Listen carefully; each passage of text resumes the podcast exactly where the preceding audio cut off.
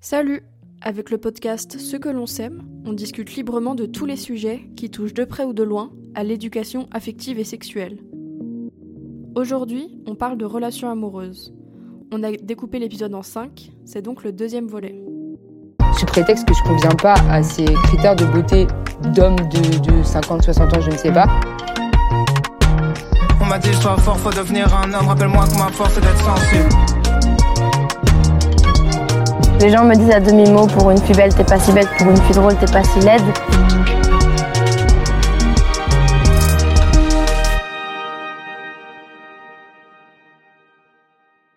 Euh, Est-ce que vous avez le sentiment que par rapport à votre genre, vous avez été encouragé ou découragé justement à parler de vos émotions? On dit beaucoup que euh, ben, les émotions, euh, c'est un truc de bonne femme et que les mecs, ils gardent tout pour eux, voilà, ils s'expriment jamais, on sait pas ce qu'ils pensent.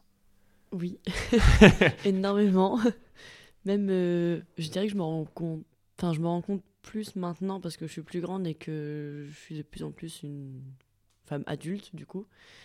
Et oui, effectivement, en fait, ça, je trouve que j'ai, enfin, dans mon entourage, c'est pas vraiment comme ça que ça se passe. Enfin, j'ai des amis euh, garçons et ils sont pas dans ce truc un peu macho entre guillemets, j'ai envie de dire. Euh, du tout, mais par contre, euh, dans la vie de tous les jours, effectivement, quand je suis en soirée et que je sais pas, euh, à un moment donné, je parle d'un truc et ça me tient à cœur et, et voilà, et du coup, je demande aux gens autour, bah, et vous, comment vous l'auriez vécu, comment vous l'auriez ressenti? Et bah, forcément, il y a beaucoup de gars qui vont dire, enfin, qui vont tourner ça à la blague, en fait, qui, qui vont dire, ah bah non, bah, moi, je m'en fous, alors qu'on sait très bien que ça va les atteindre. Enfin, c'est. En fait, moi, suis plutôt dans le sens enfin, je me dis plutôt, euh, je suis triste, enfin, c'est triste pour eux qu'ils aient pas d'émotion devant du monde. Après, moi, quand ça va, enfin, c'est rare où euh, je dis aux gens, ah, ça va pas, euh, enfin, pas en grand groupe comme ça, mais moi, je suis comme ça, en fait. Mais je cache pas à ce point-là mes émotions, quoi. Donc, je suis plutôt en train de me dire, bon, en fait, il me fait un peu pitié, de pas- enfin, sans que ce soit péjoratif, évidemment, mais je, je sais pas, genre, je ah, bah, dommage pour eux, quoi, ils ont pas d'émotion.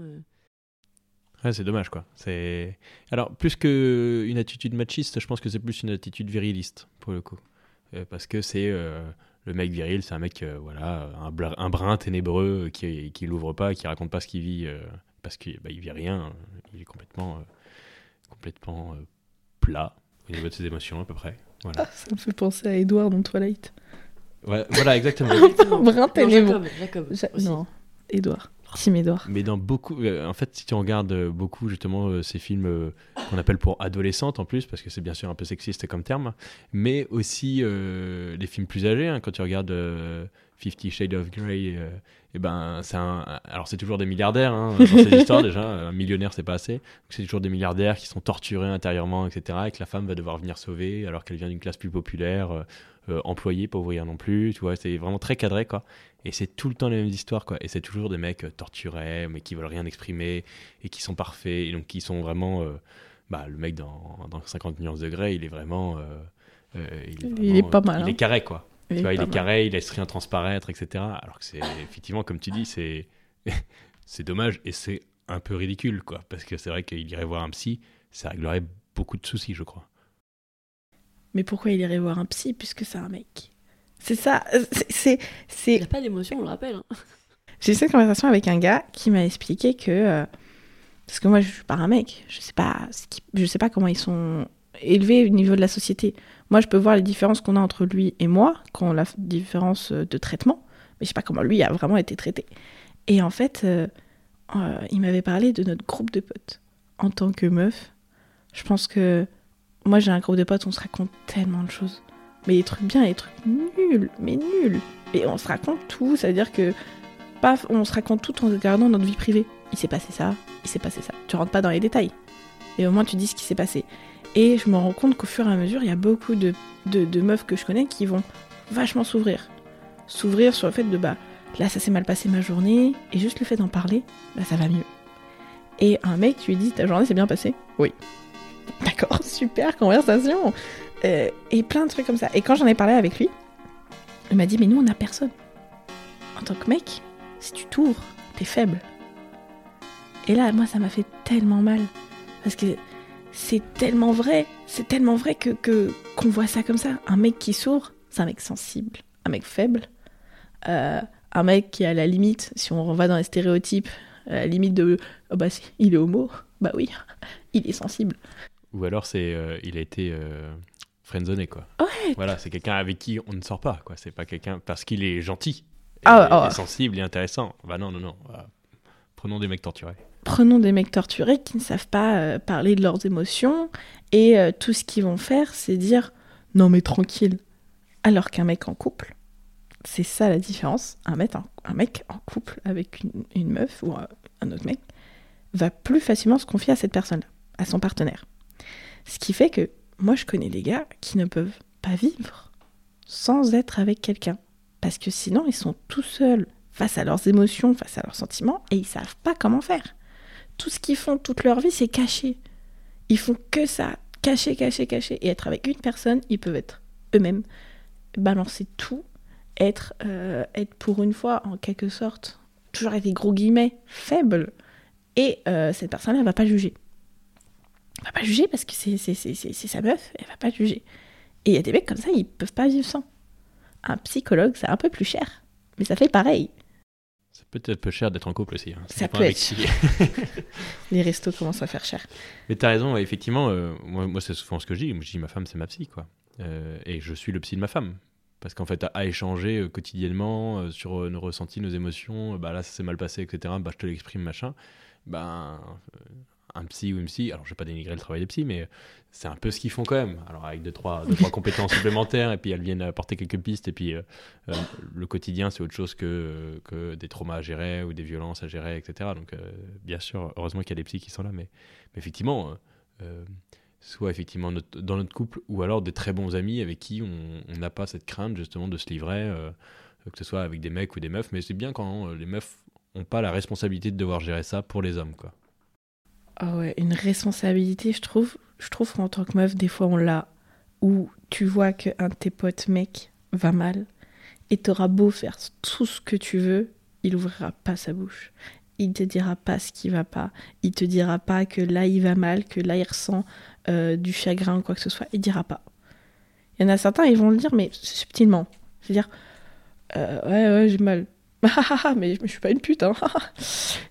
Quoi? Ah, mais ouais, non, mais. Attends, je suis- Attends, j'ai Attends, mal, mais je suis pas une pute. Ouais, j'ai mal, mais je suis pas une pute. Je comprends pas bien. Mais la- pas dans le sens du mot pute, du coup. Bah ouais, du coup. euh, Oui, je vois. c'est pas dans le vrai dans sens. quel sens euh, Non, non. Non, c'est c'est genre. euh, si, si tu. Si je- il va pleurer, imagine. Il va pleurer, il fait Ah, ben. ben, je suis pas, je suis pas, une- je suis pas une connasse, ou je suis pas une pute. Enfin, j'ai pleuré, mais c'était pour rigoler. Alors que tu sais qu'au fond, c'était pas du tout pour rigoler. Tu sais qu'il y a un truc derrière, mais il va toujours après la blague, la blague d'après en mode non, c'était pour rigoler. Effectivement, moi j'ai beaucoup retrouvé ça avec. Alors, moi j'ai beaucoup d'amis mecs pour le coup, mais aussi beaucoup d'amis. Euh, j'ai pas mal retrouvé ça en soirée, notamment, quand j'avais des mecs euh, un peu bourrés, etc., et qui finissaient complètement déprimés à pleurer, etc. Et le lendemain, l'événement n'avait jamais eu lieu. Et j'ai un ami comme ça, il a, il... vraiment, c'était à chaque soirée, à chaque soirée, à chaque soirée. Et tu voulais en reparler avec lui le lendemain, impossible. Et c'était, c'était hyper frustrant parce que moi je me disais, ben, c'est mon ami, on va essayer d'en parler, de trouver des solutions. euh, parce que moi je, je suis un mec, donc de manière stéréotypée, je trouve des solutions. Je suis pas là pour écouter réellement. Euh, et donc voilà, on, on d'essayer de faire avancer les choses, quoi. Et à chaque soirée, et on faisait beaucoup de soirées pourtant. hein. Non, non, le lendemain il n'y avait plus rien, quoi. C'était. Moi je me suis senti vachement dépourvu, euh, vraiment euh, euh, désarmé et de, désemparé de rien pouvoir faire. Et on s'est notamment perdu de vue à cause de ça, parce que en fait, j'arrivais pas, et je me sentais inutile, et je sentais, j'avais l'impression que s'il n'était pas capable, sans être bourré, de me parler de ce qui allait pas, et ben c'est qu'il y avait aussi un manque de confiance, et donc quelle, quelle valeur je donnais à cette amitié-là, quoi. Et c'est un peu compliqué, on, a, en a reparlé quelques années après, et en fait, on a vachement, vachement débloqué de choses là-dessus, mais parce qu'il y avait le recul, la maturité, comme tu dis, etc. Quoi. Mais ouah, à l'époque, euh, pourquoi, quoi? C'est vraiment nul, quoi. Société, vraiment, cette, cette manière de penser les, cette manière virile de penser les choses, mais c'est inutile, quoi. C'est vraiment. euh, Bah, en fait, étonnamment, euh, vraiment, j'ai la même situation que toi, mais version meuf. Et ça, ça fait pareil. C'est pas forcément une question parce que c'est un gars ou pas. Enfin, je sais pas, après, je connais pas sa vie, mais. J'ai une amie, c'est pareil.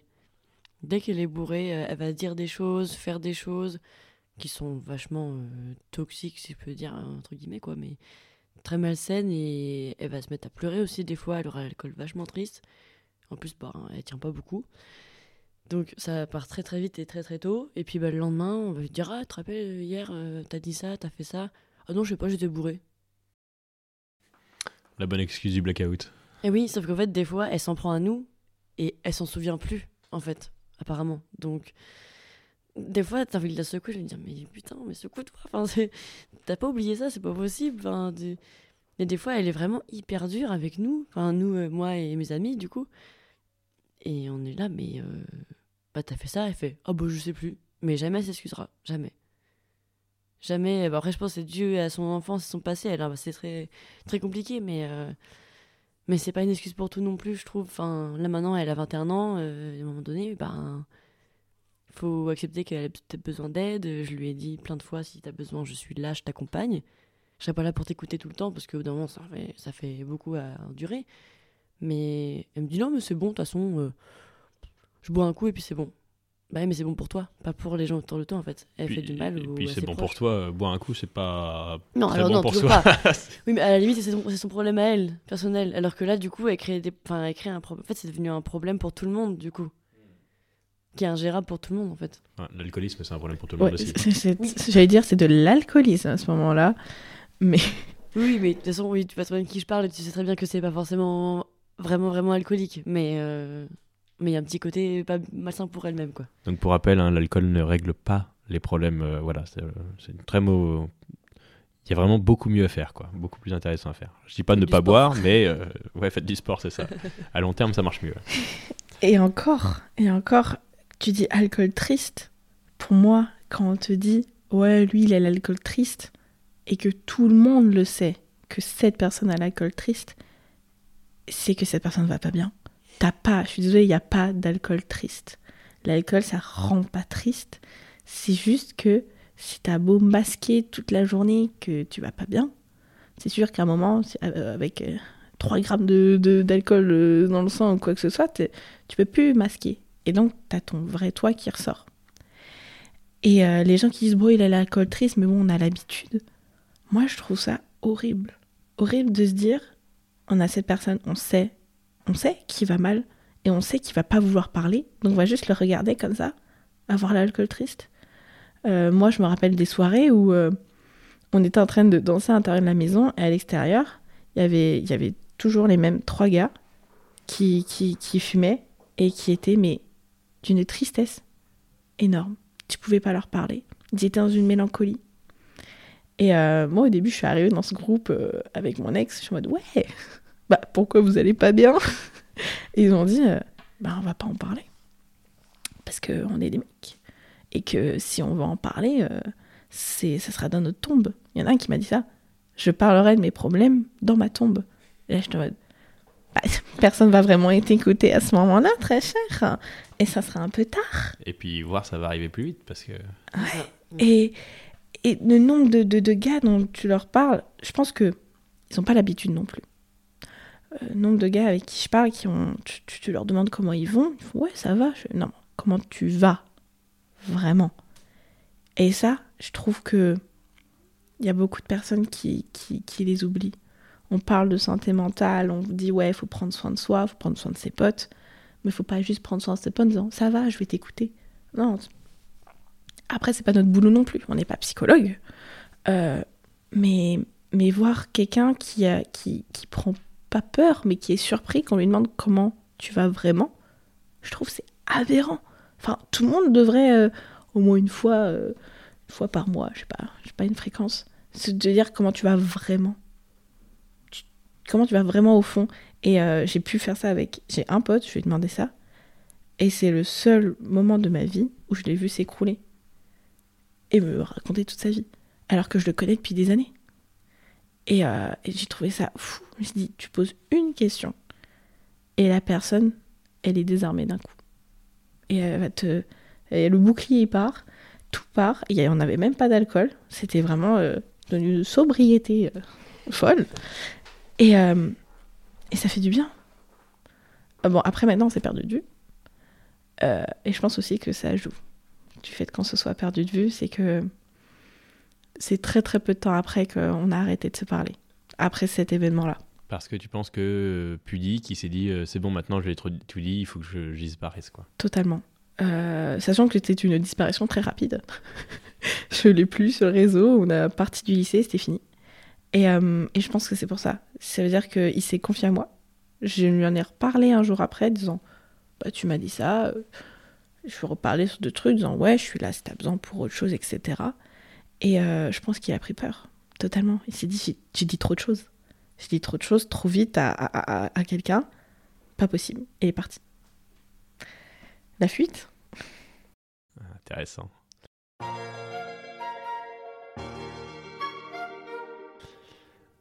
Allez, on part sur un autre sujet maintenant. Enfin, on reste un peu sur le même sujet, juste je, je, je fais une petite, euh, un petit écart.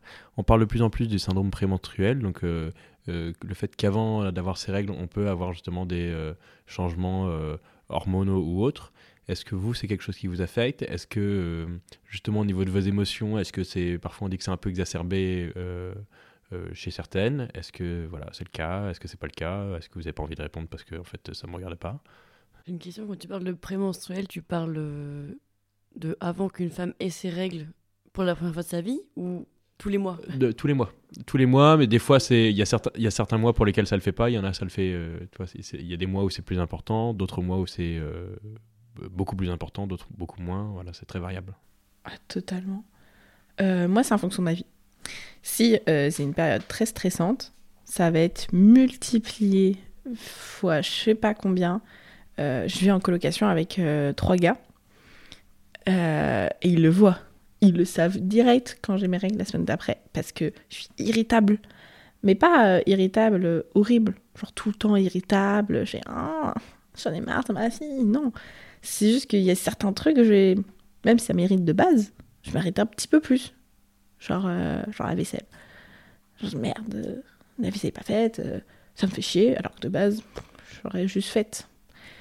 Des petits trucs comme ça, c'est pas, pour moi, c'est pas hyper présent si euh, tout va bien dans ma vie, il euh, n'y a rien de, de, stressant ou quoi que ce soit, euh, juste avant mes règles, je vais pas avoir de grands, grands écarts. Je vais... faut juste pas que je regarde des films tristes. Sinon, c'est mort. Pas Titanic, quoi. Il y avait de la place sur la planche. Oui, c'est ça. je l'ai regardé pour la première fois cette année. Ah. Je juge pas. Je juge pas. Mais quand même. Toi, Adèle, est-ce que ça te parle ou pas spécialement, justement? Il n'y a, pas de, a pas de changement chez toi euh, notable? Si, mais en fait, je sais pas. Enfin, déjà, je prends la pilule, du coup, euh, je trouve que depuis que je la prends, ça fait un an et demi que je la prends, de deux ans, je raconte deux ans. Et en fait, euh, moi, à la base, j'étais vraiment sujette à des sauts d'humeur, mais des gros, gros sauts d'humeur. Pas bipolaire du tout, mais on s'en approche vachement, quoi. Et euh, donc, du coup, pendant, mes règles, avant de prendre la pilule, j'avais beaucoup, beaucoup de sauts d'humeur, même hors semaine euh, de règles. Et depuis que je la prends, bon, le premier mois, c'était vraiment atroce. Hein. Les trois premiers mois, j'étais au, fond au bout de ma vie, euh, au fond de mon lit, je n'en pouvais plus. Mais c'est. Du coup, ça s'est renversé, ça s'est transformé en douleur physique plutôt qu'en douleur mentale. J'ai eu plus de douleur. Alors, normalement, c'est l'inverse. Quand tu prends la pilule, t'as moins mal au ventre, c'est fait pour ça. Et en fait, euh, c'était l'inverse. Et puis petit à petit, euh, c'est revenu, les sauts d'humeur. J'étais pas forcément au courant, mais je voulais pas non plus. Mais c'est revenu. Et, euh, et maintenant, c'est plutôt les, les, oui, les hormones, en fait. Les, les envies qui sont pas forcément contrôlées. les envies que t'as pas envie d'avoir en temps normal, que tu veux pas voir, que tu veux pas imaginer, mais elles sont là évidemment, je suis pas en train de sauter sur tout le monde qui faut pas abuser, mais euh, mais voilà, il y a des pensées que j'ai pas envie d'avoir envers des gens que j'ai pas envie d'avoir, mais elles sont là quand même. Ok. Alors on rappelle que donc la pilule c'est un moyen de contraception, il y en a un bon paquet d'autres. Euh, il faut, c'est important de tu dis euh, la pilule c'est censé régler les problèmes de les maux de ventre etc ça peut mais ça dépend lesquels et puis ça dépend voilà et puis c'est pas forcément adapté donc voilà oubliez pas de choisir un moyen de contraception que pas que le médecin euh, vous dit euh, c'est la pilule et je te prêterai de la pilule et c'est tout, mais renseignez-vous, il y a plein de choses. Et vous pouvez regarder, je pense, sur euh, choisir sa contraception.com, voilà, qui est un site du gouvernement pour mieux comprendre tout ça.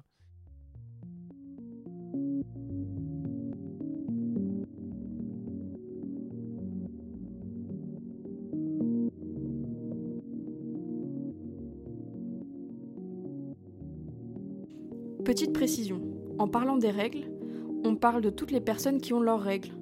Femmes, hommes trans et personnes non binaires par exemple. Merci de votre écoute. Si vous aimez ce podcast, n'hésitez pas à vous abonner, à le partager autour de vous et à nous mettre 5 étoiles sur votre plateforme d'écoute préférée. Vous pouvez aussi nous envoyer un message ou nous poser vos questions.